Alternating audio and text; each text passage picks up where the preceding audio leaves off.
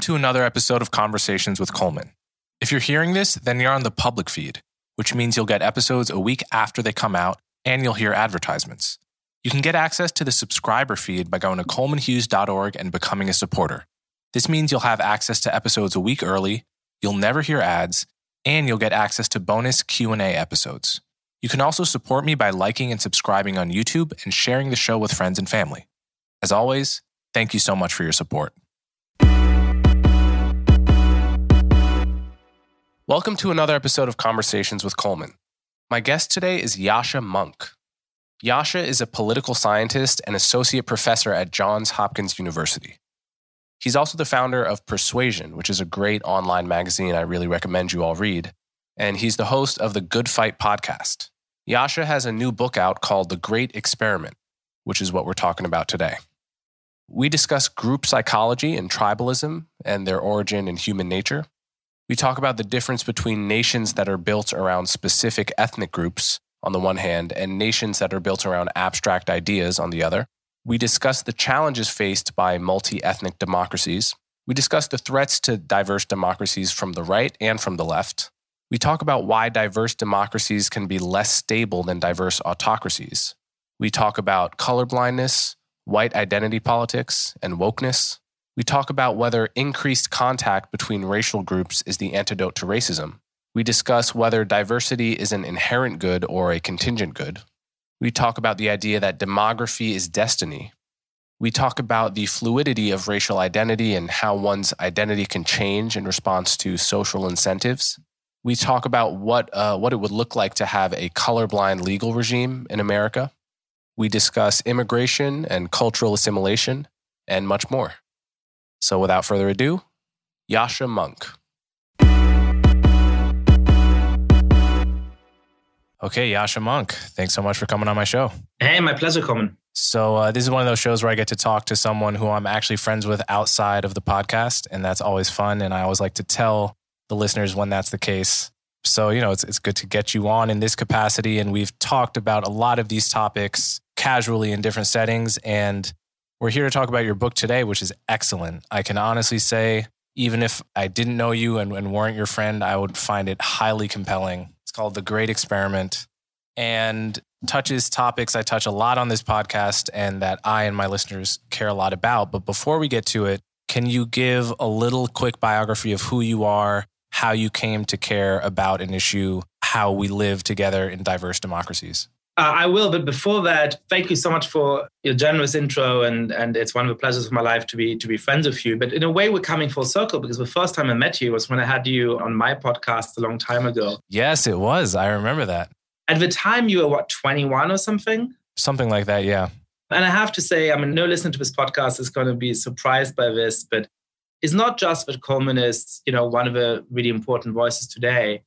It's the polish he had and has as a young person, but as a polish he had as a 21 year old. You know, I had the luck of teaching a lot of great universities, and I've had a bunch of really smart students who, like, you know, but they want to prove to the world how smart and knowledgeable they are. There's a particular kind of way that people who are going to grow up to be important voices are when they're 21, mm. where they're like trying to show it to you, you know?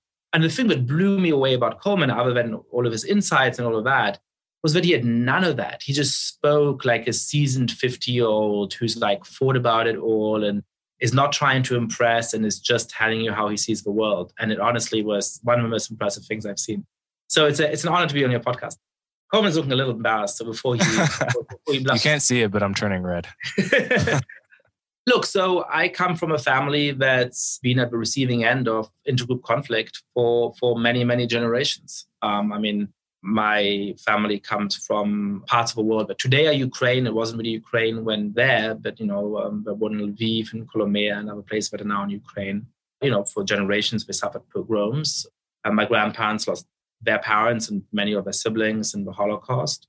They actually were communists. So my grandparents, when they were teenagers, decided to leave Judaism and uh, convert in a way to this new religion because of its promises to build a more equitable world, one in which group identity wouldn't matter in that kind of way, in which uh, we would overcome all of those divisions which separated people from each other. And then after World War II, they helped to build up the, the communist government in Poland. But in 1968, that government turned on the remaining Jews in the country. And in a big anti Semitic state sponsored pogrom, it threw nearly all of them out. There's about 50,000 Jews left in Poland in 1967. By 1970, there was about 500 left. And so my parents, who were not particularly political, who were about 20 years old at the time, found themselves thrown out of their own country and going, you know, into exile, emigrating uh, in a forced way. And so then I ended up growing up in Germany, in a peaceful country, in an affluent country, in a country uh, for which I'm grateful in many ways but in a slightly odd position of being Jewish. I'm not religious. Uh, I don't keep many of the rituals. But mentioning that fact was enough when I was growing up to kind of put me, both make me very exotic, make some people treat me with anti Semitism, but make a lot of people treat me with this kind of slightly creepy philo-Semitism, where they're trying to prove to me how sorry they are for their country's past and you know how wonderful I am just because I'm a Jew. And so, you know, certainly when I think about the topic of a book of how to build these deeply ethnically and religiously diverse democracies, the awareness of how often that, is, that project has gone wrong, how often intergroup conflict has led to wars and civil wars and forms of genocide and forms of ethnic cleansing is, is personal to me. So there's this basic fundamental trait that almost all humans everywhere have had, probably will have, which is that we identify with a group and we get all sorts of cognitive and psychological pleasures from preferring our in group and being judgmental towards out groups. This is the psychology that allows for us to enjoy things like sports, right? It's like if we were wired differently, sports would not be so fun. So this can be leveraged in various ways. It can be leveraged for war and all kinds of things. But basically, as I see it, your book starts from that basic assumption about human nature. And then the more recent problem of nation states that incorporate more than one group. So, is that, am I right that that's pretty much how you see it? And can you describe what is new about this problem and what's old, right? The tribalism is old. What's new? So, sports is a great way in. I mean, I remember when I was a kid, I loved Bayern Munich. Uh, I still do. We were growing up, I was growing up in Munich in the center of town. And when my mom would see groups of fans, it really freaked her out. She would make us change the side of a road. Because to her, the idea of groups was dangerous. The idea of groups of people chanting in unison was what reminded her of the worst horrors of the 20th century. And so I sort of grew up in a way with the aspiration to overcome groups, to say we should all be good cosmopolitans who care equally about everybody in the world.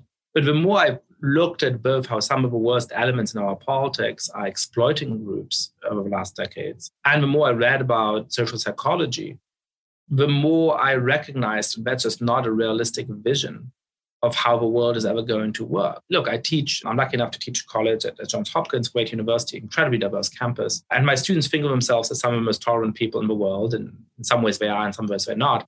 But, you know, if I ask them whether a hot dog is a sandwich and have them debate that question for 10 minutes, which they really enjoy, and then they play a game against each other, it turns out that the people who believe that a hot dog is a sandwich start to discriminate against the people who believe that a hot dog is not a sandwich.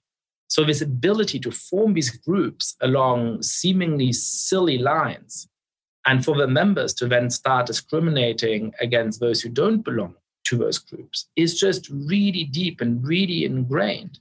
And it's led to some of the worst crimes in history. And so, what's new about this moment is not to have diverse societies. That's often been the case in the history of the world it's not really to have a democracy in a diverse country. The United States has had that since its founding.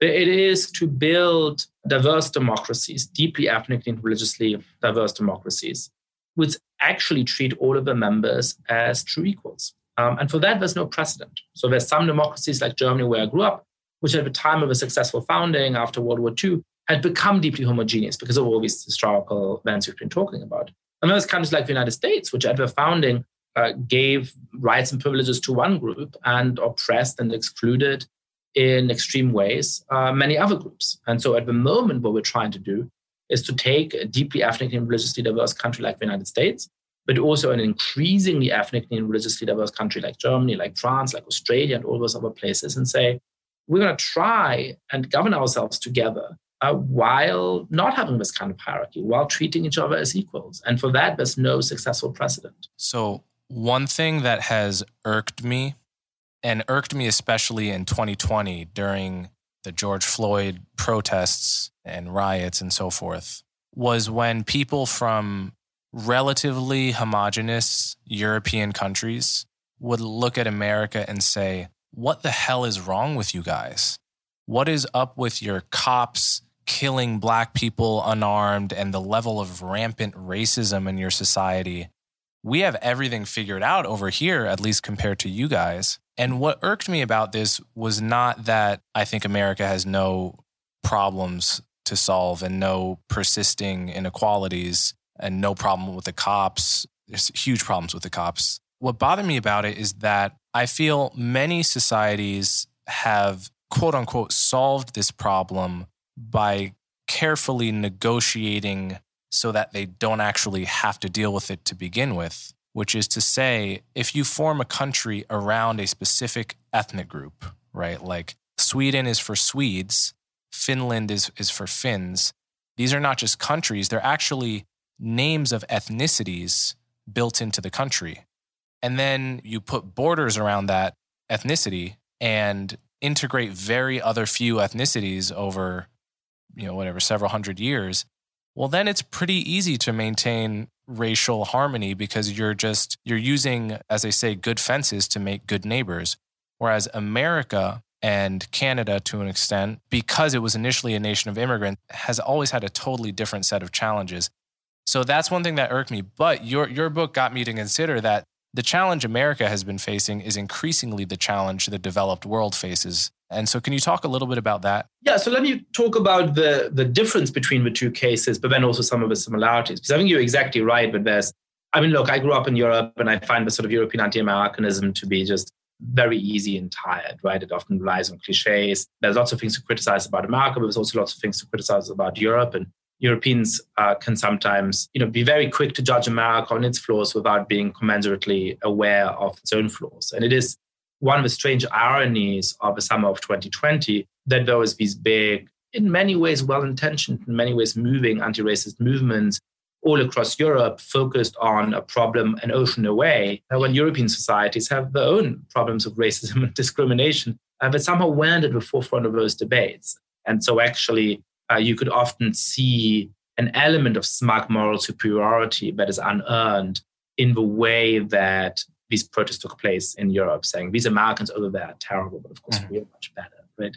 Um, so, having studied the history of these diverse societies and some of the ways in which they go wrong, you know, there's three main modes of failure: there's fragmentation, there's anarchy, and there's domination. But Europe and America have historically had slightly different forms of domination. So, in Europe, it's what I call a form of soft domination you know, how did Germany solve the challenge of making diverse democracies work after World War II? Well, very easily. It wasn't a very diverse society because of the Holocaust and because of ethnic cleansing and because of expulsions, because of all those processes. Uh, the society was just really homogeneous. And so, yes, the rules from the beginning were inclusive, but the reality wasn't inclusive because there wasn't anybody to include. And once immigrants started to come in, they often were treated as non citizens or as second class citizens. They were not giving a lot of opportunity. There's a lot of informal prejudices and so on and so forth, right? The United States has a different set of problems, which is that of uh, the long lasting legacy of hard domination, which is to say that, of course, for centuries, people in the United States were, were enslaved, and for much longer after that, they were discriminated against in Jim Crow and other forms. And that continues to structure our society today in some important ways. I think there's a lot of simplistic talk about structural racism and so on, but the fact that, of course, today's reality in the United States continues to be shaped by that past is obvious. And so when you think of something like relations between whites and African Americans or whites and black people uh, in Europe as well, uh, I think there's an interesting distinction. I don't know whether you share perception, Coleman, but you know, in the United States, there is some deep racism that exists. It's thankfully a minority position now, but because of all of that history, uh, there are a good number of whites who really do have uh, strongly racist views against African Americans. And it's a hatred that, that, that, goes deep and it's a hatred of something that's in, a, in an odd way familiar. Um, but I also think that a lot of Americans and white Americans have an understanding of the complexities of class in Black America, for example. Uh, they're actually relatively good, not always as good as they might be, but relatively good at reading the difference between a black person who's grown up in a really deprived neighborhood and a black person who's going to a fancy college. I think you have a different kind of form of racism. So that sort of hatred of known isn't really there because there have been so few black people historically, at least in countries like Germany and Italy and so on. In some countries like France, there's been more black people for a long time.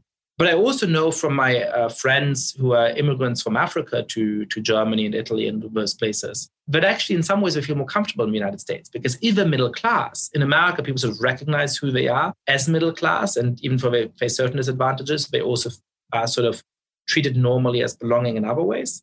Whereas in Europe, they're always exotic and they're always treated with a sort of generalized set of prejudices and so on of oh they probably barely speak the language and they're probably uneducated and so on and so forth. Because you know europeans are just much less familiar with with a black middle class for example. And so i think that you know you can understand a lot about the societies today by looking at those different historical trajectories. I haven't yet answered part of your question which is what makes this moment sort of different in those countries and i actually think in some ways they're getting more similar which is to say that you know, Germany in 1950 was very, very homogeneous. Even when I grew up there in, in the 90s, uh, it still really felt like a very homogeneous society.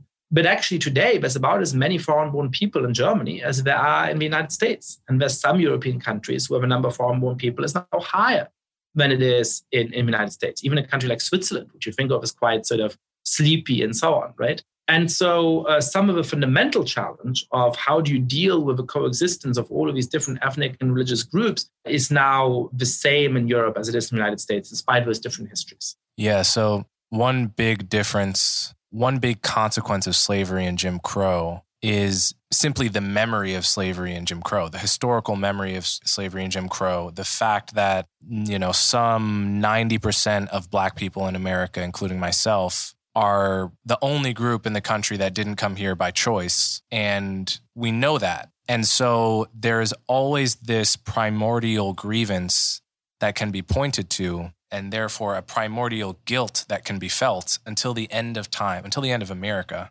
by Black people and white people who've been here for a long time, respectively. And European countries, many of whom had many, many slaves, had the strange to say good luck, and I'm not even sure it really is good luck, but kept their slaves overseas.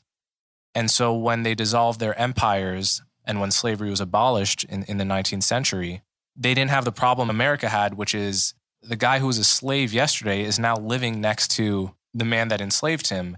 And his kids are living near the kids of the ma- slave masters and the race that was enslaved has to live with the race that was just enslaving them.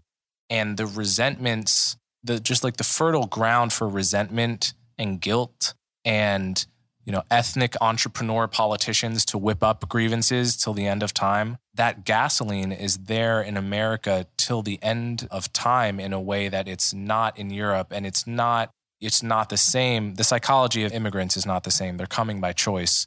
Whatever discrimination they face is implicitly balanced against the sum total of what they're leaving at home and the opportunities they had there. There's a baseline level of gratitude usually, because why else would you come to a place? And um, that makes our challenge really difficult. And this gets into something else. So, you know, we've basically alluded to the threat from the right, which is essentially white racism, nativism, maybe populism, depending on how one defines that term. And my understanding from looking at polls and other data is roughly 10% of Americans will agree with straight up racist views about black people. Like, I don't want my child marrying a black person, right? That's like one in 10, which is, I suppose, on your, depending on your worldview, is either surprisingly high or surprisingly low and there could be some hiding of, of views, but I just I sort of take that at face value. So that's the threat from the right is that sentiment and politicians that weaponize it, and then uh, the threat from the left, and you talk about this in your book, is to me narratives like the 1619 project, right, which essentially use that gasoline of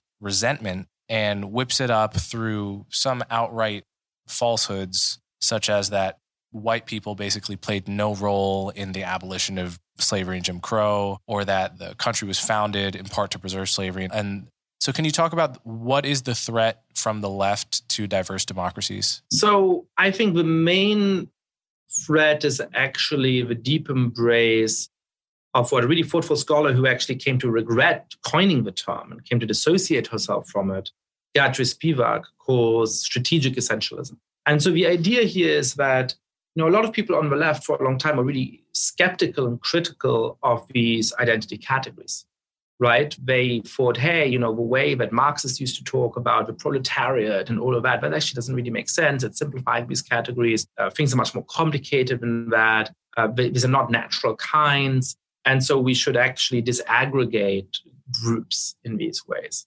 Uh, but then a set of people started to worry well, hang on a second, if we do that, it makes it harder to fight against oppression. And perhaps it's fine for sort of the white worker in the streets of Paris, but it's not fine, for example, for the voiceless people in India. That was Spivak's argument. And so even though we recognize that categories like people of color are really artificial, that they kind of don't really describe the world very accurately, we should embrace them in a strategic manner. We should speak as though this essentialist account of identity were correct in order to be able to organize political protests along those lines and sort of fight back against injustice.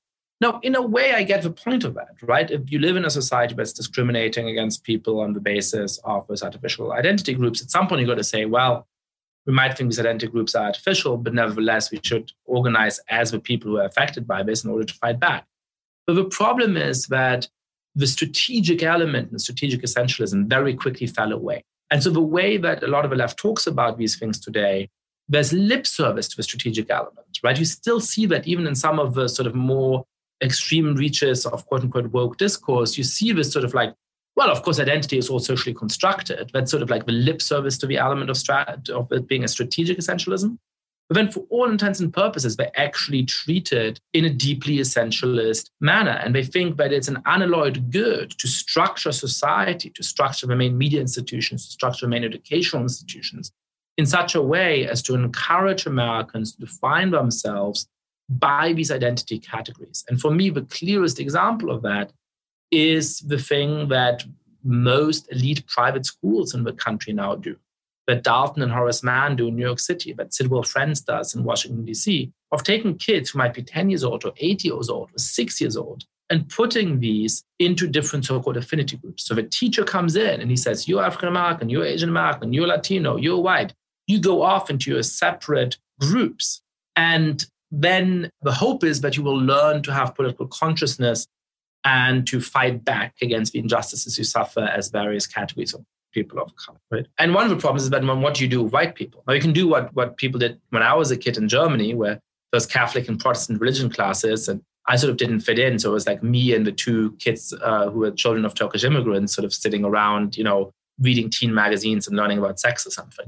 But that doesn't really seem fair, right? You can't say, hey, the white kids get to have a fun time while like everybody else is being lectured at. I remember one time I was on a meditation retreat and they had a big meditation hall for everyone to meditate in together. But once a day, they would also have a separate people of color meditation hall.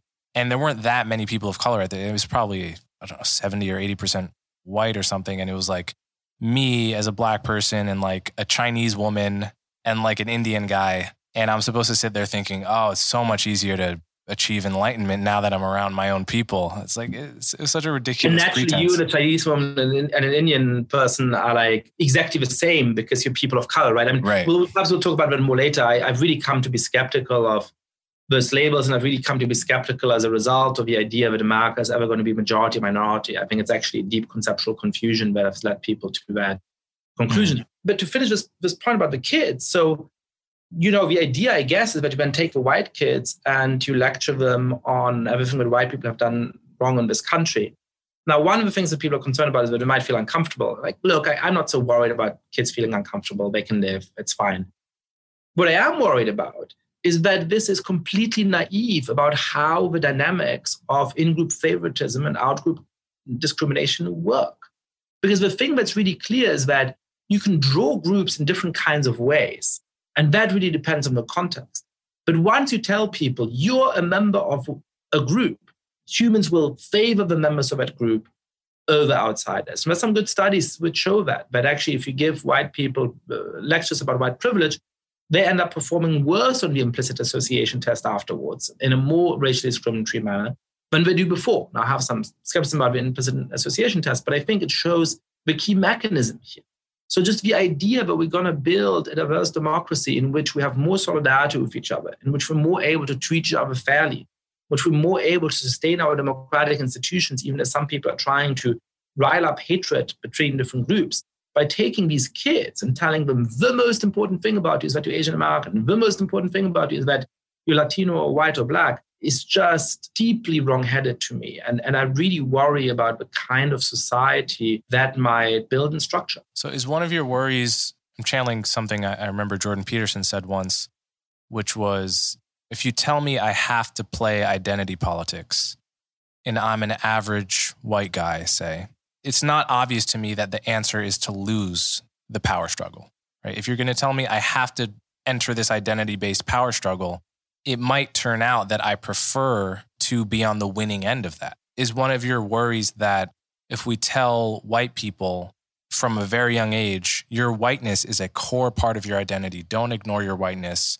screw race blindness, a lot of them won't go the Robin DiAngelo route. A lot of them, like most humans in, in most times and places, will want to feel pride in that identity and will be driven to another option. I mean, that's exactly it. So, look, I think it's naive to think you can over ever completely overcome groups and it's perfectly fine to encourage respect uh, among different groups right? I think we're sort of slightly old fashioned you know everybody bring a dish from your culture and we're going to celebrate it. All of that is fine right? I'm not saying that we sort of and in fact in the book i argue against the metaphor of a melting pot as as the right way for america to go. I think we have to recognize that there are always going to be with strong groups and that's perfectly fine.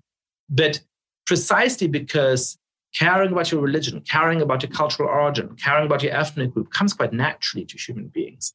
We need institutions that push against that a little bit. We need institutions that also uh, build bridging identities, that encourage us to see what we have in common rather than what separates us. And so the idea of these uh, affinity groups is that you take these eight year old kids and you tell them, hey, embrace your whiteness. You have to recognize that you're white because it gives you all these privileges and so on. And then we're going to give you a political lecture and you're going to learn how unjust your privileges are and you're going to struggle in a good uh, DiAngeloian, anti-racist way against the privileges that white people have in this country. I think that's deeply naive about what's going to happen, exactly what you said, which is what's going to happen is that a lot of them are going to say, oh, I guess apparently my identity is white, and that means that I should be friends with white kids and I should hang out with white kids and I should defend our interests against those of the others. So perhaps you might be able to create one or two DiAngelo's type anti-racists. You're also gonna create a lot of just straight up racists. And what's the alternative? The alternative is that you tell people to be aware of the prejudices and the challenges they might face. You tell people to say, hey, we live in a society in which we try to treat everybody equally, but historically we haven't done that. And some of your classmates might still be experiencing those kinds of forms of discrimination today and be aware of that and make sure that you look out for them. But you know what? The most important thing about you is not that you're Asian American or Latino or white or black. The most important thing is that we're Americans. The most important thing is that you're a member of this elementary school or this middle school. The most important thing is that you're on a sports team together and you want to win the championship, right? So there's these other kinds of forms of groupishness that you can encourage, which actually help within the context to bridge some of the most pernicious divides that we've had in, in American history. That brings us back to sports. One of the things that has historically been useful about sports is that you can say, hey, you really care about, you know, the Yankees or the Red Sox, and you might dislike the other team, but the people who support those teams actually are diverse within themselves. And it makes it possible for us to connect with each other across some of those other boundaries because we have this common pride in the hometown team. That works very well in schools as well. There's lots of studies which show that intergroup contact reduces prejudices when you're told that you're equal within that context. You don't have to say that you're equal in every context, but within that context, you're treated as equals. You're encouraged to get along and you're sharing a goal. That's why there's classic things like put different kids from different groups on a sports team together and have them fight for the championship together are going to be much better at reducing privileges than those kind of uh, uh, imposed affinity groups. So I want to linger on what you just said. And I'm going to ask you to, to restate it and underscore it because I think it's really important. This is called the intergroup contact hypothesis, which is simply put the idea that people become less racist, less discriminatory, more open minded to each other when they just meet each other. And that a large amount of bigotry in the world is a contact of is a consequence of having no contact with the people you're bigoted against. So there's a version of this idea that you say is wrong and a version that you say is right, or there's a crucial nuance. What is that nuance? I think it's very important. Yeah, so this comes from a Harvard psychologist called Gordon Allport, who during World War II was helping some group of refugees at a local charity. And he never quite says which group it is. because I had prejudices against these people. And when I started to work with them, and I realized that many of my prejudices were, were irrational, but actually were good people. And, and my fears I had about them were, were wrong headed. And he said, Hey, hang on a second. Is this something which can be generalized? Is it always the case or often the case once you have contact with a group that you have these negative opinions about, uh, your views of them improve? And this was the beginning of probably the biggest research program in social psychology in the last 75 years, and, and thousands of studies. And they did mostly confirm this hunch. So, one early influential study looked at housing projects in Boston, and there were some integrated ones and some segregated ones. And it turns out that uh, when you had neighbors, if you're white and you had a neighbor who's black, you were more likely to have positive views of black people than if you were white and you lived in a segregated housing block and everybody around you was white and you never really had that kind of neighborly relation with somebody who's black. But there's also an important caveat which, which became clear through this research. And this is that there have to be particular conditions uh, for that intergroup contact to work. So it doesn't work if I'm the boss and you're the employee. So we're never in a state of equality within the particular context in which we're interacting. That doesn't actually reduce conflict or, or, prejudice in the same kind of way. Right, because slaves and their masters had plenty of social contact, quote unquote, right? Exactly. But they obviously did not have a context as equals.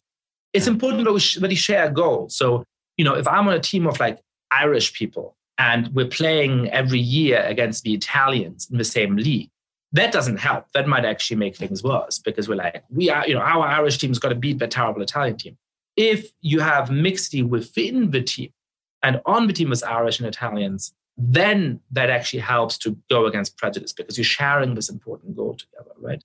And so we have all of this insight from really the richest, most detailed research program in psychology in 75 years about how to set up groups which encourage the overcoming of the prejudices. And it basically tells you to do the opposite of these affinity groups, right? Because what these affinity groups tell you is the most important thing is not that you're equal, it's that you're different.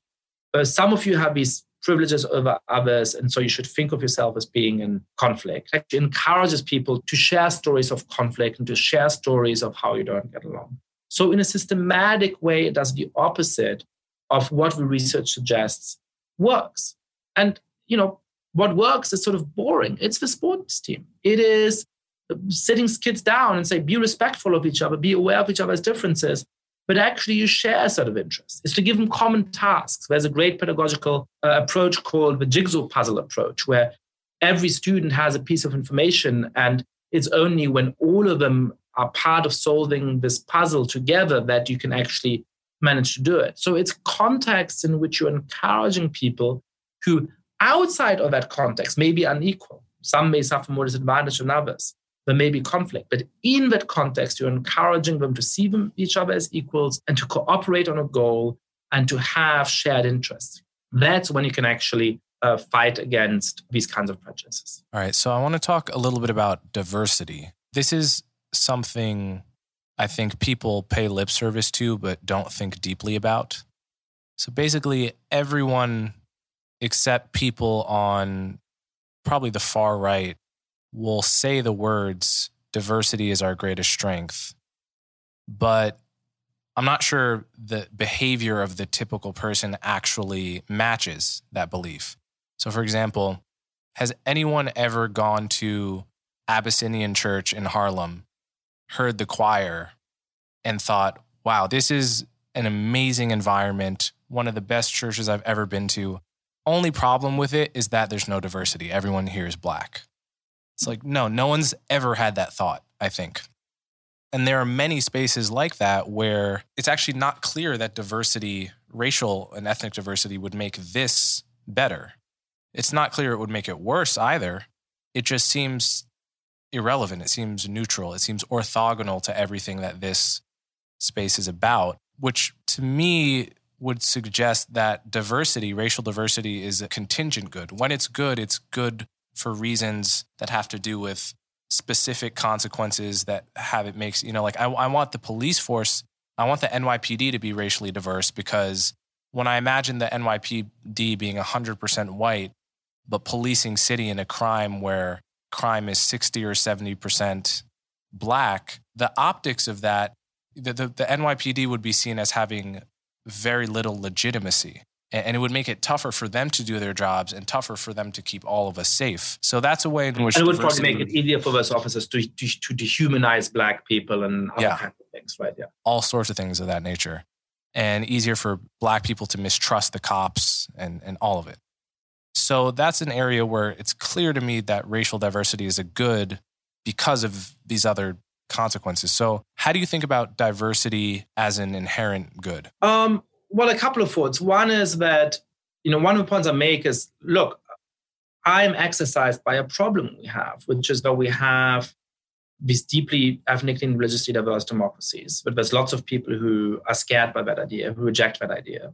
We have all kinds of practical problems that this clearly is giving rise to. And we got to make it work because we know what historically the price of failure has been, right? If you somehow decided, as some people want, to make uh, Germany or France less diverse now than, than it has become, what this means is the most extreme forms of violence and injustice, right? So there just isn't an alternative to making it work because of the way in which these societies have transformed over the last decades. Now, my book is not a book that's saying diverse democracies in general are better than others, right? Of those societies that continue to be relatively homogeneous, Japan and Bulgaria or wherever else, they can legitimately make the sovereign decisions about what kind of society they want.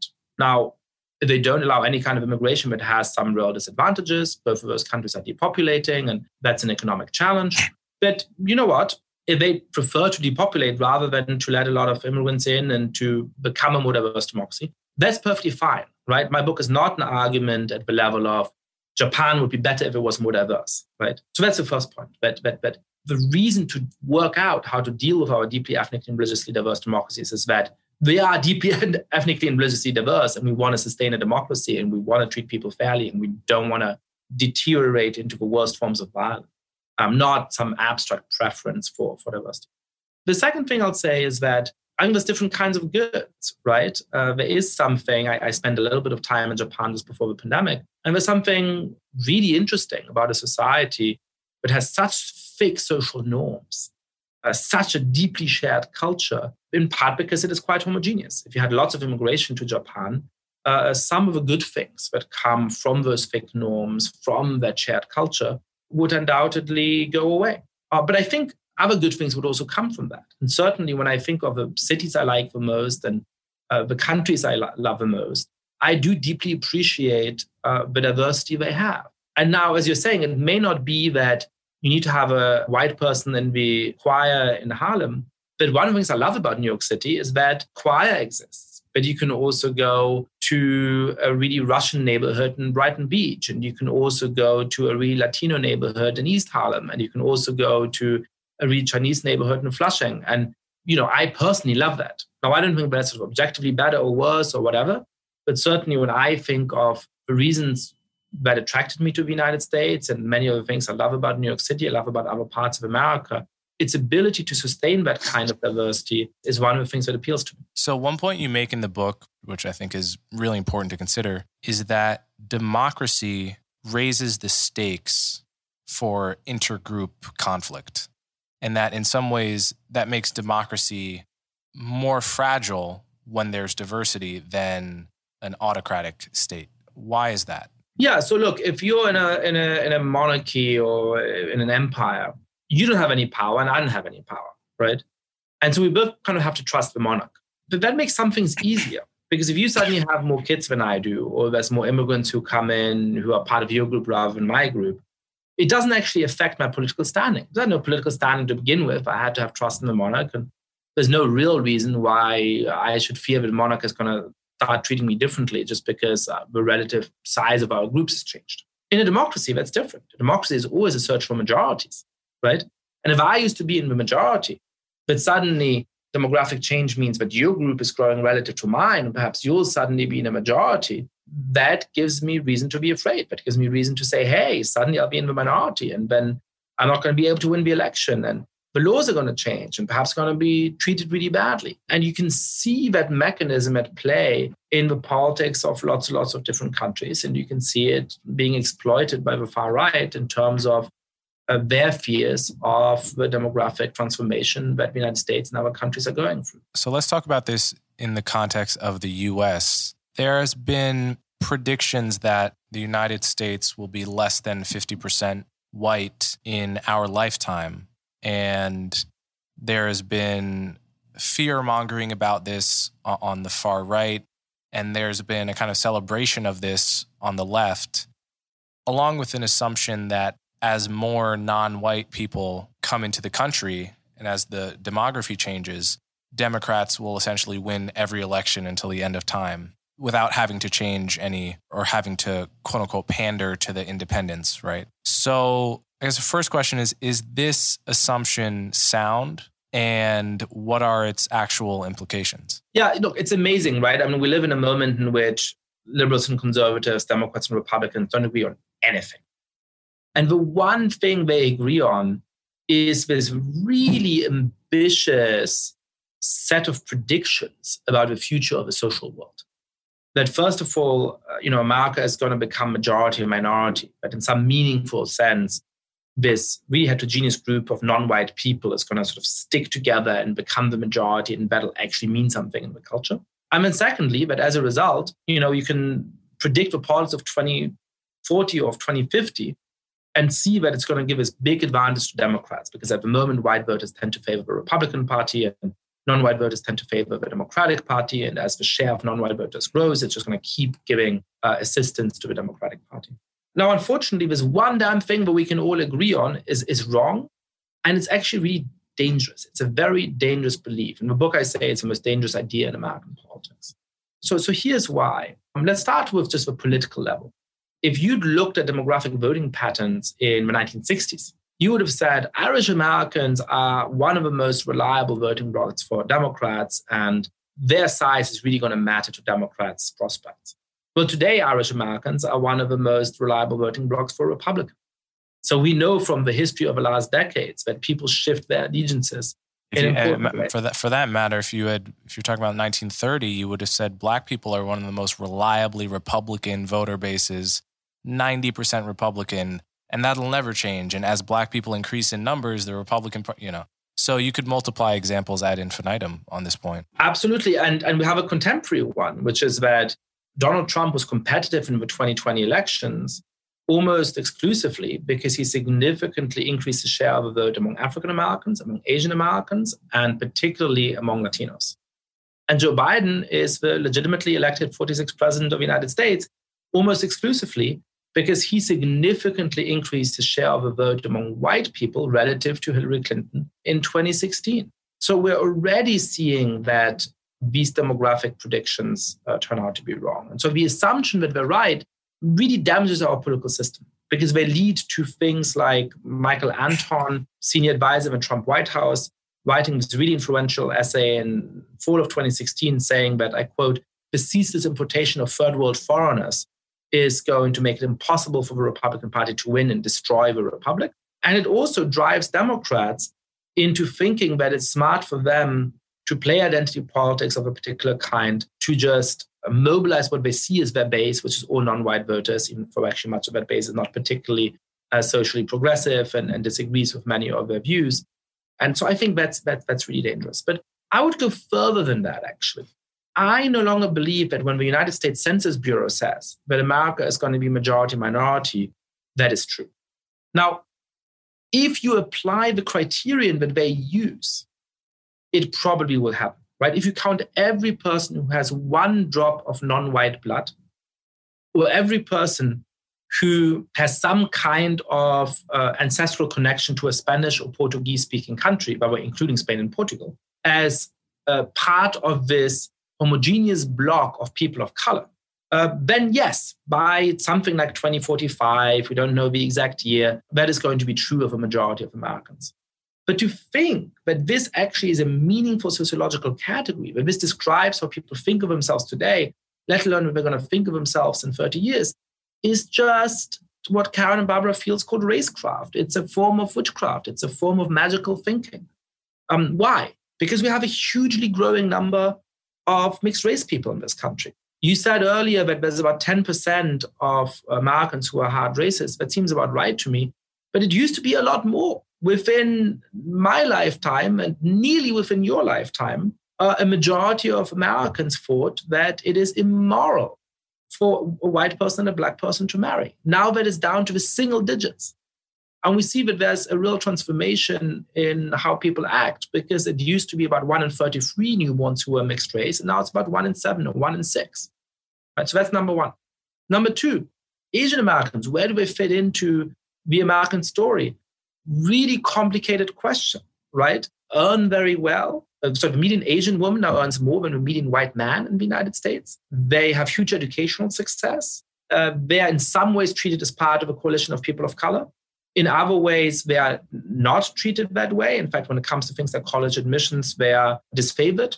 And so the idea that they'll naturally line up on the side of Latinos or African Americans in this kind of supposed conflict is, is more than questionable.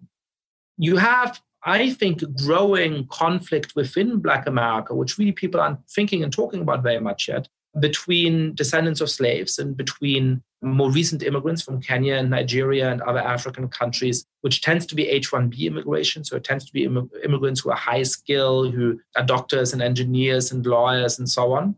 Uh, and I think there's actually interesting cultural divisions uh, within those, those groups. And then you have Hispanics, the biggest groups of supposedly non white people, a majority of whom actually think of themselves as white rather than as people of color. There's this sort of really weird Pew study, which I had very mixed feelings about recently, where Hispanic respondents were asked to place themselves on a chart of 10 hands, sort of from the whitest hand to the darkest hand, and say, where do you fall?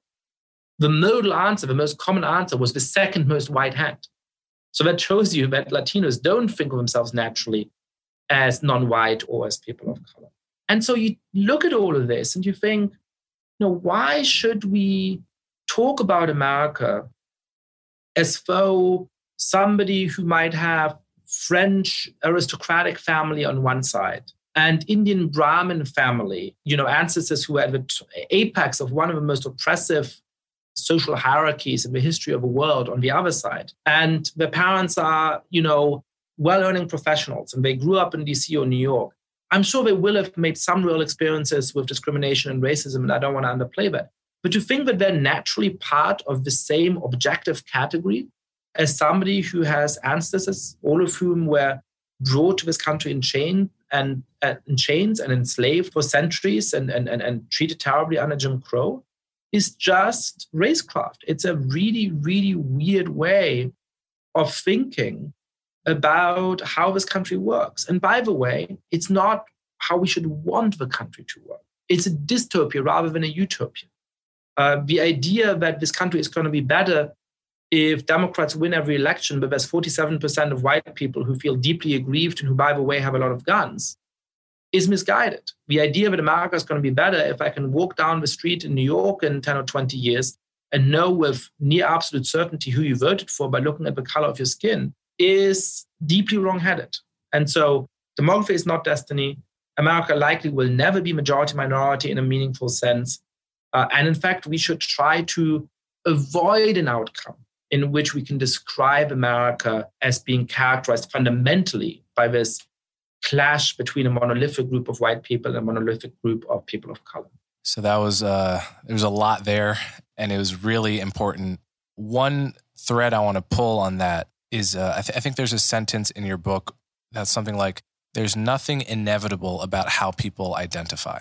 nothing inevitable about how people identify. That is a crucially important insight And it's something almost nobody in the mainstream conversation ever thinks about. So I'll give one one example. There's two studies I know of that look at the percentage of black Americans who, from the Reconstruction era to the early 1900s, at some point passed for white, which is to say they were light skinned enough to potentially be perceived as white, and at some point in their life chose to identify as white on the census in order to enjoy the privileges of not being a black person in the Jim Crow South, essentially. And the number is huge. I mean, the, the percentage of black people that at some point did this, I can't remember what it was, but it, it was it was large.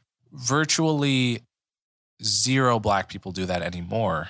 If you have any amount of black, if one of your parents are black, almost everyone I know would identify as black today in that circumstance or mixed race at the most but usually just black, which I think is a, testament to the progress we've made. However, the deeper point is that the way people identify is an interaction between their actual heritage and what this what the social incentives are right? If there's a massive regime of race-based affirmative action let's say legally and also a wider culture of seeing people of one race as higher status in some way, if it's in any way advantageous, human beings are extremely sensitive and perceptive to anything that will give you a social advantage. And so, as the incentives to identify one way or the other change, people's identification will change in response to that. A lot of people have a lot of choice in how they identify. And so, this simplistic idea that whatever the trend line is now is just going to be what it's going to be in 30 years, it's not just a little bit wrong, it's way off. And, uh, you know, that's something I think about quite a lot is like a mixed race person, if we set up society so that at every checkpoint from uh, applying to college to applying for a job and so forth, there is explicitly or not a, a leg up given to people of color then that creates a massive incentive for a person on the margin who could identify either way, which is going to be a lot of people. One Asian parent, one, say, one white parent, you have a lot of choice in how you identify. And it's quite possible that people will identify as being of color insofar as they have anything they can lean on to evidence that. And uh, you can't simply extrapolate. And, and you gave this really insane example from Brazil of, of this woman that was like roughly the color of Barack Obama, but like phenotypically sort of ambiguous, as many people in Latin America are, who had to essentially prove her blackness bona fides formally and then got rejected and then had to appeal and then ended up being investigated for racial fraud. And it was this, you know, supposedly enlightened program that whose end result was basically having a regime of racial classification as strict as what we had in Jim Crow, where it's like we're looking at who your grandparents are to see if you have one black grandparent and you're an octoroon and like all of this stuff is is so dysfunctional and very little actually to do with correcting for disadvantage. I mean that that's to me my biggest problem I think with race, the use of race in social policy is that race is not the best proxy for anything that we care about. If we care about disadvantage, we care about the fact that some kids grow up in horrible poverty where they don't know anyone who's gone to college and they're being put head to head with a kid like me, both of whose parents went to college, who's, you know, who had a mother that was drilling me in math tables when I was 3, grew up in a beautiful safe neighborhood a diverse and wealthy suburb and was able to travel as a kid. I'm going head to head with someone coming from poverty. We care about somehow allocating whatever resources we have more in that kid's direction than in mine. Race is not the best proxy for that. Class is clearly the best proxy for that. And we have information about people's incomes. And so this is one of my most fundamental objections to the use of race in social policy, which brings me to the question is it do you think a key element of having functional diverse societies is going to be having a race neutral state which is to say a legal regime federally and, and, at the state and local level that simply never uses racial categories for any reason, such as exist in France? Or do you think there's a role for these categories to be played in a healthy, diverse democracy? So let me do, do two things. The first is to distinguish between race blindness and racism blindness, because those two things are often run together in the discourse in ways that I think are really confused uh, and obfuscating, right? So a lot of the critics of race blindness will say something like, but people are discriminated against on the color of the base of their skin. They suffer disadvantages because of American history.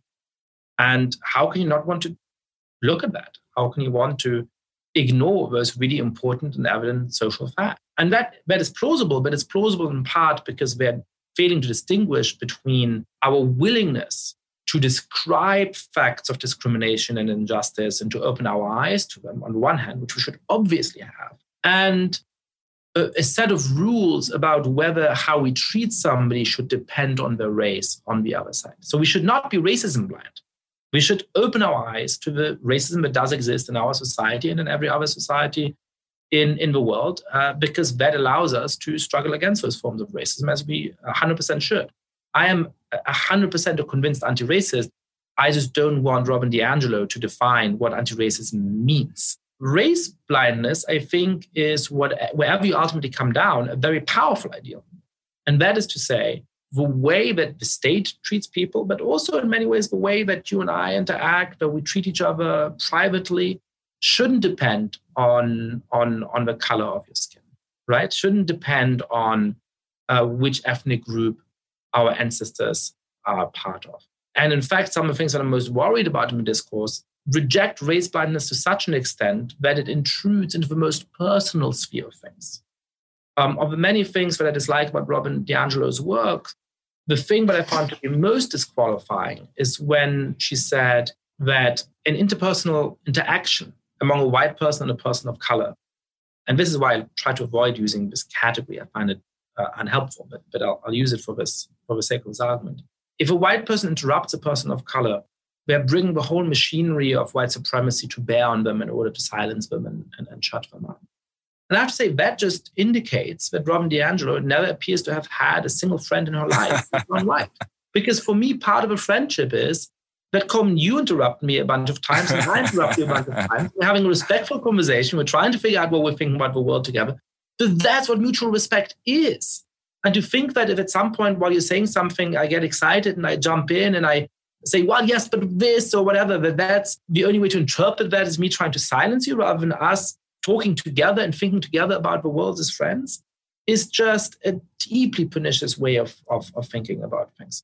Now, with that proviso, let me say this. I dislike the way in which many, I love the American Constitution, but I dislike the way in which sometimes uh, moral questions in America get negotiated through constitutional and legal discourse. So the question of whether or not we should have capital punishment is a really complicated moral question. It doesn't seem to me to turn on whether or not it constitutes cruel and unusual punishment, right? That's a phrase in the Constitution. I get that for legal reasons, that's a way to think about this. But morally, whether or not we should have capital punishment doesn't depend on whether we should describe it as cruel and unusual punishment. It's just a weird way of thinking about the issue.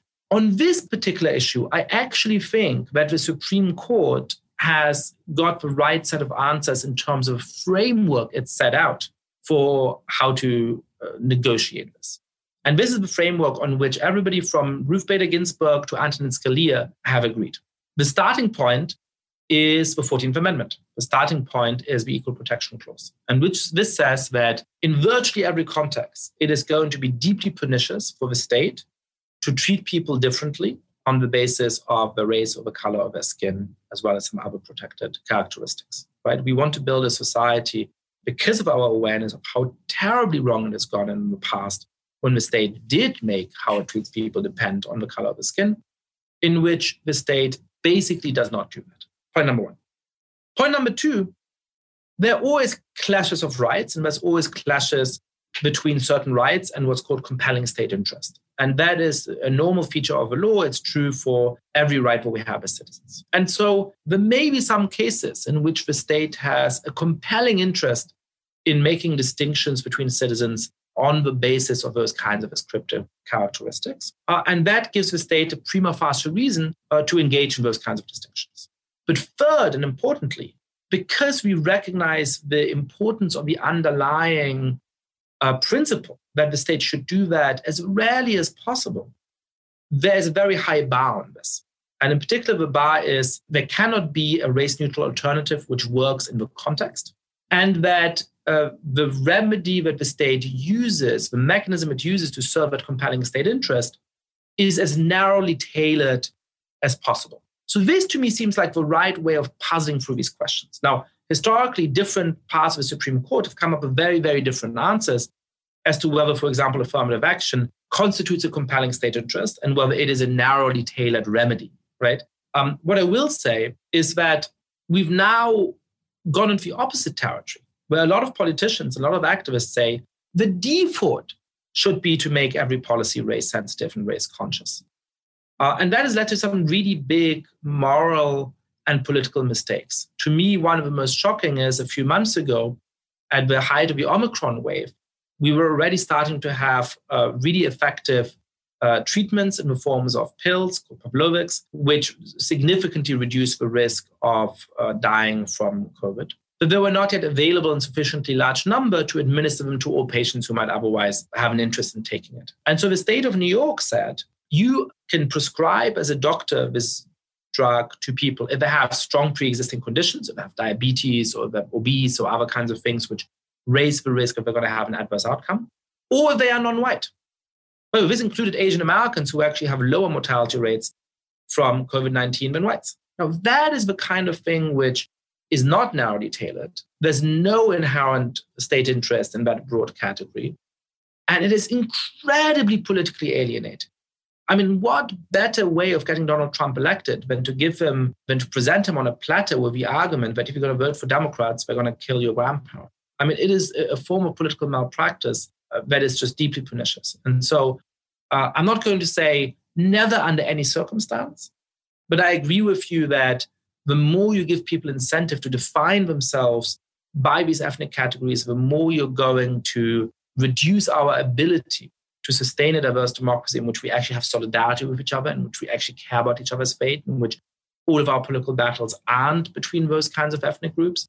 And the way in which we've just made uh, those forms of ethnic discrimination the default policy option is politically very concerning and morally wrong. So I think I would go a little farther than you in my assessment of the status quo around race neutral laws. So, a, few months ago, I finished reading this book called The Colorblind Constitution by Andrew Kull, which is a, a few decades old. But it reviews the history of the the making of the 14th Amendment, the 13th and 14th Amendment, and even segregation cases prior to the Civil War and then the history of the colorblind aspiration, the aspiration towards a colorblind state down through Brown v. Board and in the 60s and early 70s. And it's a great book. And so a few important things st- stood out to me. One was among the versions of the 14th Amendment that were on the table, one was inspired by um, Wendell Phillips, the, the president of the American Anti Slavery Society and went much further than the version that ended up getting passed in its explicit rejection of all possible uses of race in law. So there's a, a radical version endorsed by by Wendell Phillips and the other quote radical abolitionists. And there was a much more conservative version of the law. And the radical version was really a hair away from being passed until a few politicians panicked uh, that they would lose their local races because they'd be called, uh, you know, nigger lovers, essentially.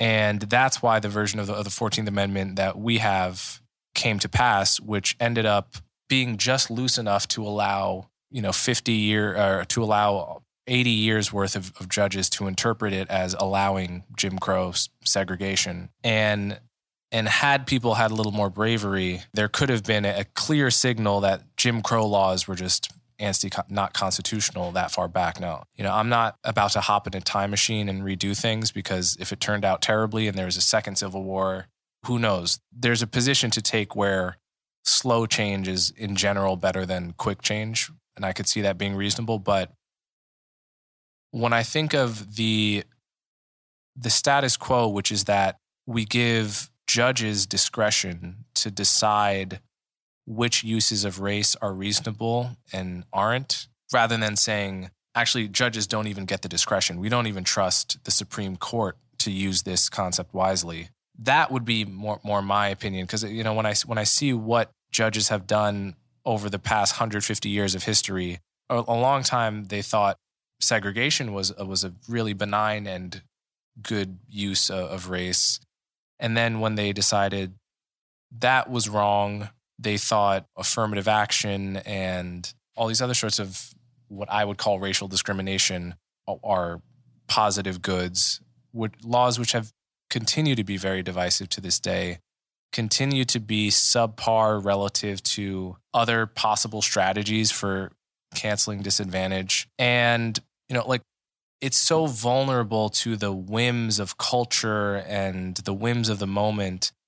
And we almost we so often end up looking back and saying, what were we thinking? And it seems like the bar also, the bar is supposedly so high for when we, we can use race, you know, and uh, the internment of Japanese Americans during World War II was one example of this. Is like we we look back on it with shame as we should, but people living through it at the time felt that the alternative was perhaps the imminent destruction of the entire country, and along with perhaps the death of maybe every woman and child in it. So we can say that they're wrong, but also, you know, see that they were, their use of race there was passing a certain bar of urgency that I don't think many other uses of race have. So that's why I would be tempted to favor really not even letting judges decide when to use it. I see where you're coming from. And certainly when you look around the world, there are many examples of similar kinds of ethnic preferences which become a very deep source of political conflict.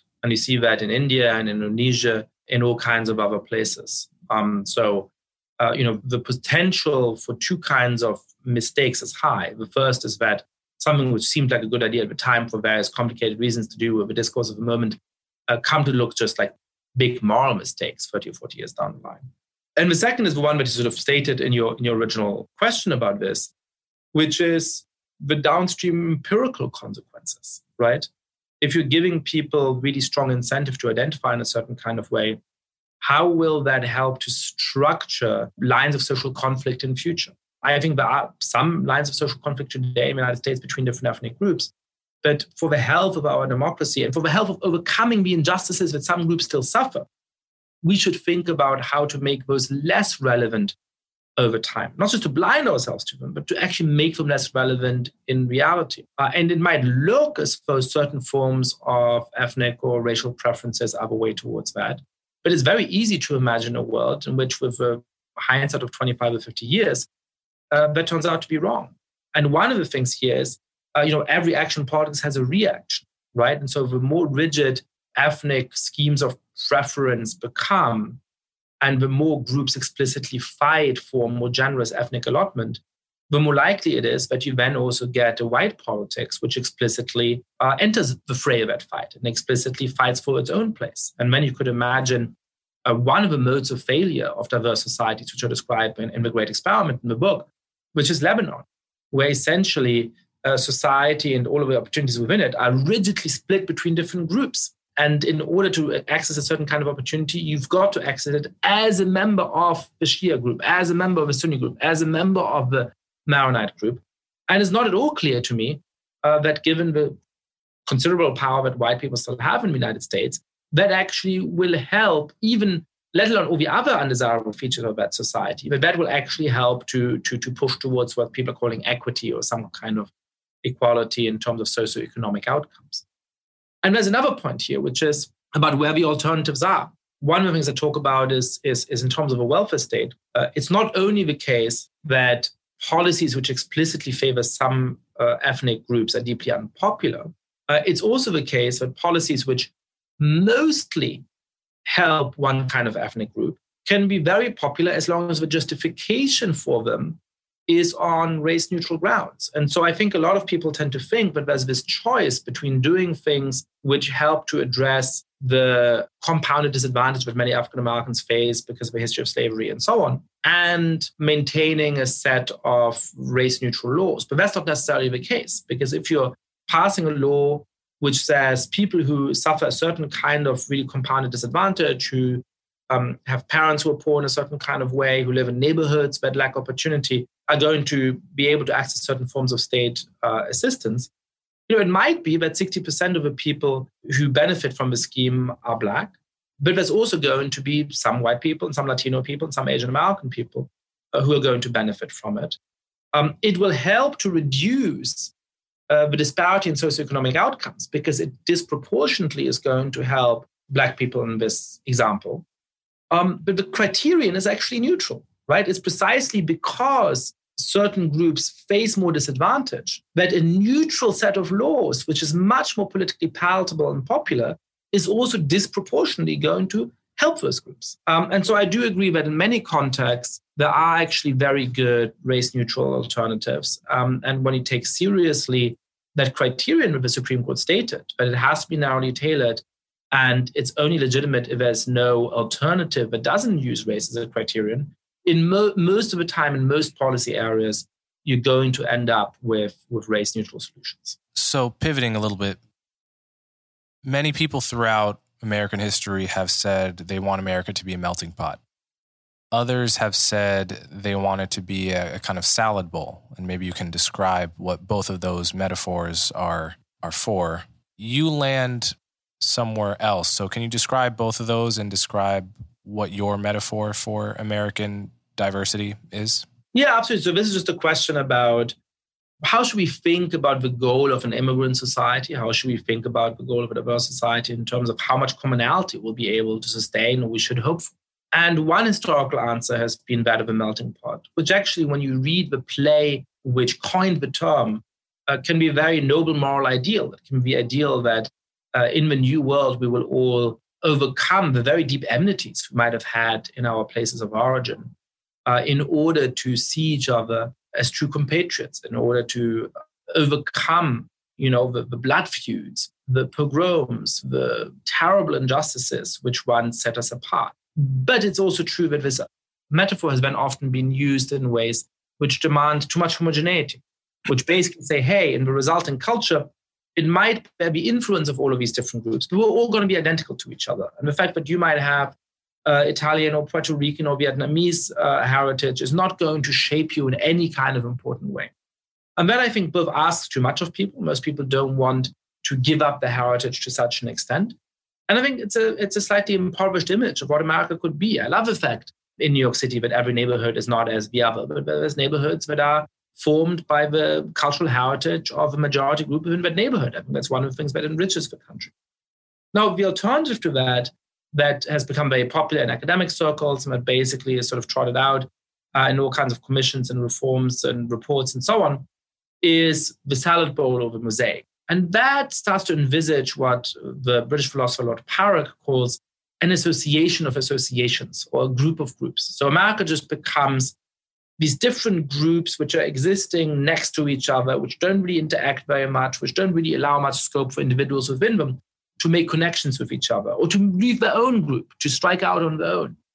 And that I think is really sad as a vision for what America would be like. I think it's going to be oppressive to those who happen not to like the groups they're born into, not to want to live according to the moral or religious ideals of the parents, who want to be able to make friendships with business partnerships, perhaps start romantic relationships with members of other groups. And I think it is going to be really politically destabilizing because it'll make it much harder for us to sustain the kind of common solidarity we need to keep the peace, to sustain a welfare state, and all the other kinds of things that we need to succeed as a country. And so I try to suggest what an alternative might look like. And to me, something like the public park can help to show uh, the sort of double freedom that we need to have in a functioning diverse democracy.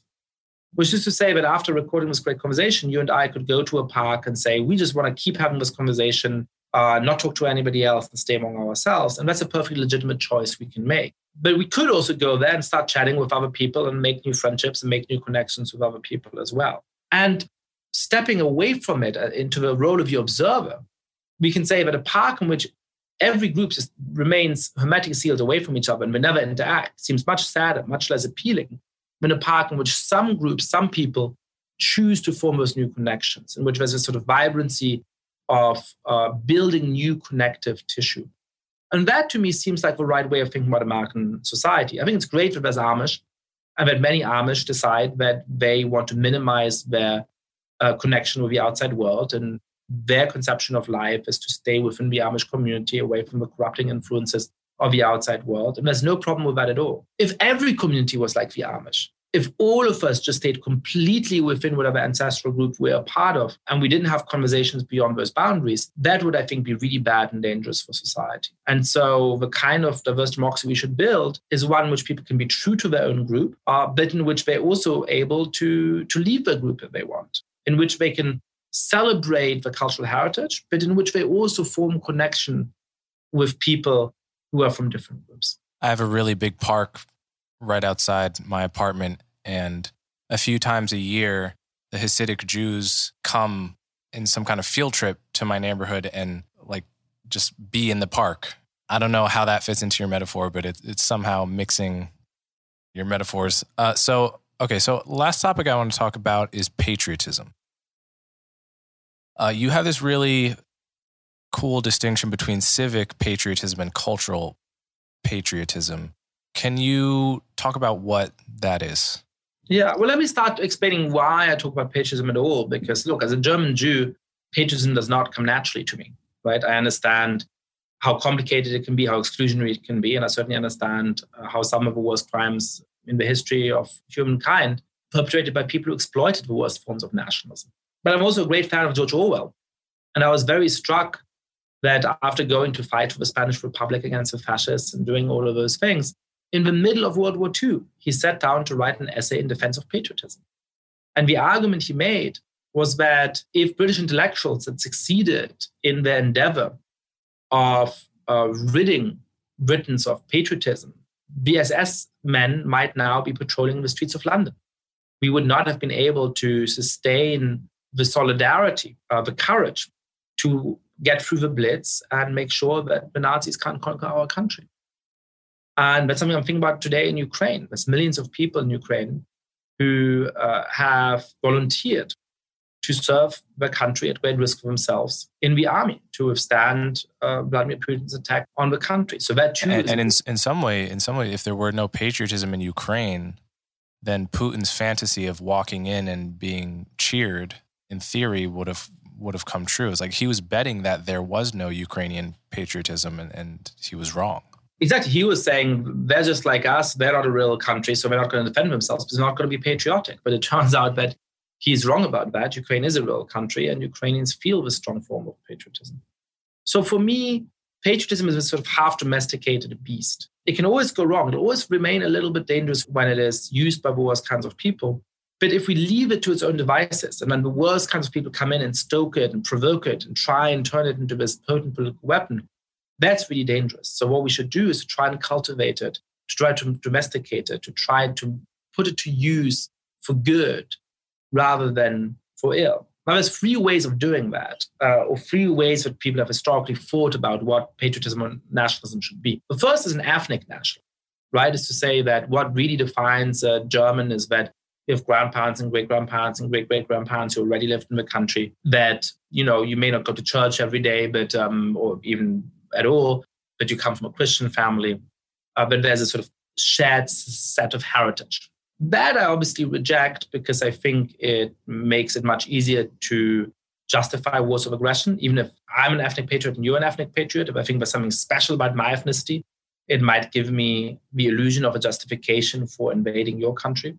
It's also actually at this point empirically without roots, which is to say that uh, even countries like many Western European countries that have historically had that kind of ethnic conception of nationalism now recognize in the great majority of our citizens that you can be a full member of those societies without sharing an ethnic heritage. But if you speak the language, if you live in that country, if you make contributions to that country, you can be a true Frenchman, a true Italian, a true Swede, a true German, even if your ancestors don't come from that country. So ethnic nationalism reject, put to one side. So then sort of a few philosophers and intellectuals sort of historically made the argument for patriotism would usually say, well, I know the answer. The answer is civic patriotism, it's constitutional patriotism.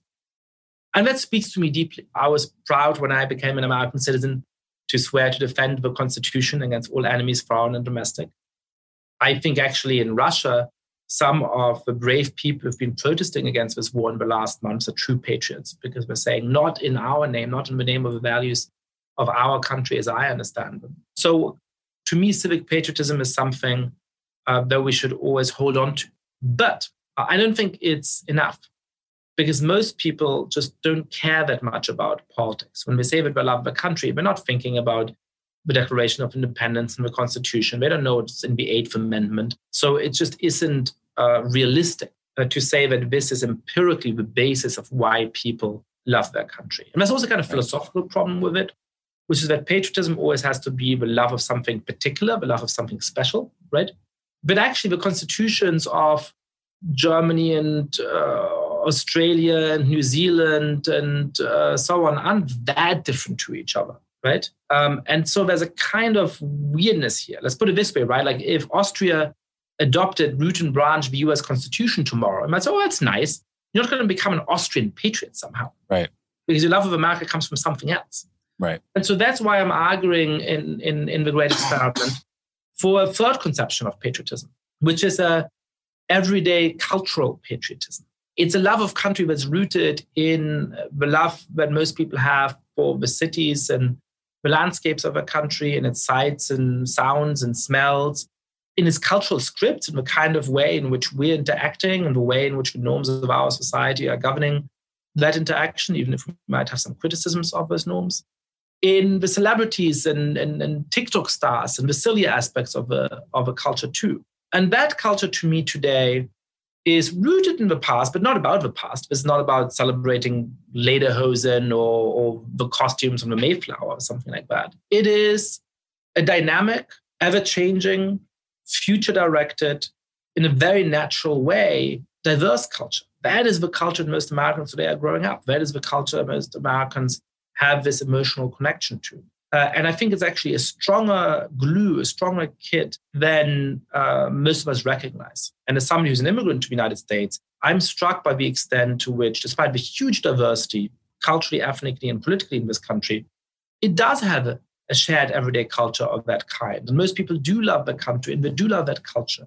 Uh, and that is a strength which we should recognize and which we should celebrate. Yeah, so that that really resonated with me, and I actually I wrote down a list of things that I associate with American culture and that make me feel warm and, and fuzzy inside, and things that I would want to pass on to my children and that I associate with the country.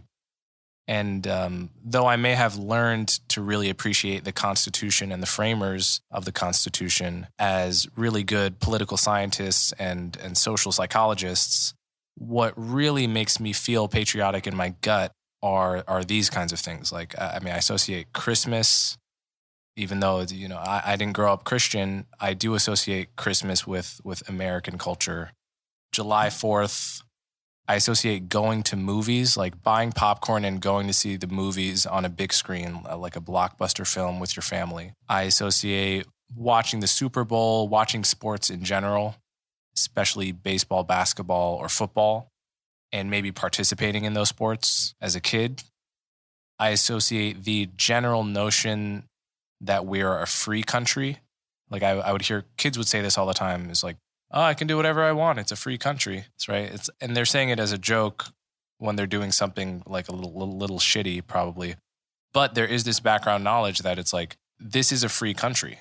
And you have a statistic in your book that's like less than one in five people in the world is living in a country where they can freely criticize the government to their heart's content with no potential consequences, really. So there's that. There's somehow I associate Halloween with American culture. I associate sitcoms, like growing up watching sitcoms and having references to sitcoms, whether that be Seinfeld, Friends, or The Office. I associate Spanglish with American culture. You know, my, my mother was Puerto Rican and like having a mix of Spanish and English. I associate a basic multi genre knowledge of the most famous songs of the past like 40 years, 50 years. And um and so that was that was the list that immediately came to mind of of things that make me feel patriotic. And I think it's also one of the reasons I just don't I really don't resonate with people who hate America, with Americans who hate America because everything I I described in some is a really attractive lifestyle, not just to the people born in it, to, but to people who risk everything and leave everything behind to come here. And so it, it was useful for for me to hear you make that distinction between a narrow patriotism based on a piece of parchment that has served us pretty well, but is we're constantly refining anyway, and other nations have copied, and a general culture, which itself is always changing, but which has formed a pretty stable and attractive environment for people to come up in. Yeah, a couple of thoughts. Know, one is that there's this American exceptionalism that everything is wonderful about America and is the best country in the world and so on. I deeply love this country, but but I'm not an American exceptionalist in that kind of way. I think often that leads you to lazy thinking and being simplistic and not wanting to see the flaws in, in your own country and so on. But a lot of the time, the people who hate America are just, you know, inverse exceptionalists, right? Our country is the worst in the world, right? And I can appreciate the traditional culture of every other country and, you know, being so culturally open. But when I look at, uh, you know, the slightly less fancy, slightly less educated people in my own country, I think they're just evil people, right? And rather than America being at the root of everything good in the world, is actually at the root of everything bad in the world.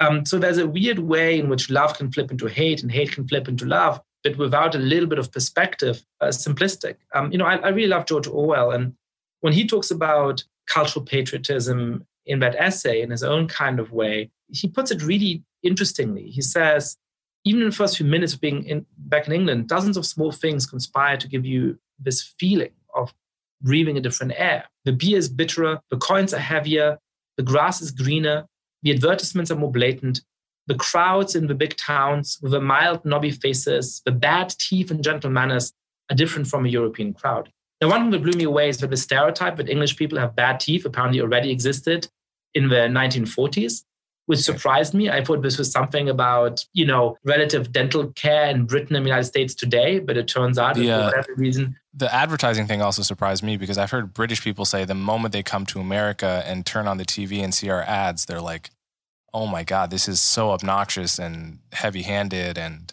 you're advertising medicine with the side effects on times five speed. Yeah, and so partially it's like the contrast between Britain versus Europe versus Britain and the United States, and partially right. that some of this might change over time, right? Culture is not fixed; it's ever changing, and, and that's a positive thing. But the thing that most strikes me is, you know, so so so so Orwell is talking about why he loves his country, and he says, you know, people have bad teeth. That doesn't mean that he doesn't see flaws in his country. It doesn't mean he wants to say our country is superior to others because people have bad teeth. You can love a country while appreciating its good sides and being perfectly aware of its bad sides. But you love it because it's yours. You love it because you have a relationship with it, because you feel responsible for it, because you want to struggle against the bad sides and, and double down on its good sides. When you love, you know, your romantic partner, you can love your wife without thinking that she's objectively the best human being in the world, and certainly without thinking that other people are bad or other people are, are worse you just love this particular person because of who they are, because of a relationship you have with them. And I think that is a good way of thinking about, about patriotism. I, I, I love America. There's many wonderful things about it. The one thing I would add to your beautiful list is Thanksgiving, which to me is a very American holiday, which celebrates family, but also celebrates openness, because the spirit is that if somebody is in the city and they don't have anywhere to go, you invite them into your That's home. true, yeah have them be part of that. That to me is a really beautiful mm-hmm. allusion to America's kind of openness. And America also has bad things, but they're also part of a culture. You can love your country and what makes it particular without being uncritical, without being unthoughtful, because you have a commitment to making this country work and making it, it, it its best version of itself. All right. The book is called The Great Experiment I highly recommend you all get this book. It's really excellent. And hopefully, this conversation was a good introduction in, into the major themes, but there's a lot that we didn't cover. And uh, so go out and grab that and then follow Yascha Mounk. Give them your Twitter handle, if you will, if you have a website, so my audience can get more of your work. So the Twitter handle is Yascha underscore Mounk, Y A S C H A underscore M O U N K. I also run an online magazine called Persuasion. Would be delighted if you sign up for it. And as part of that, I do a weekly podcast with wonderful guests like Coleman uh, called The Good Fight. Thanks, Yascha. Coleman, this was wonderful. If you appreciate the work I do, the best ways to support me are to subscribe directly through my website, colemanhughes.org, and to subscribe to my YouTube channel so you'll never miss my new content. As always, thanks for your support.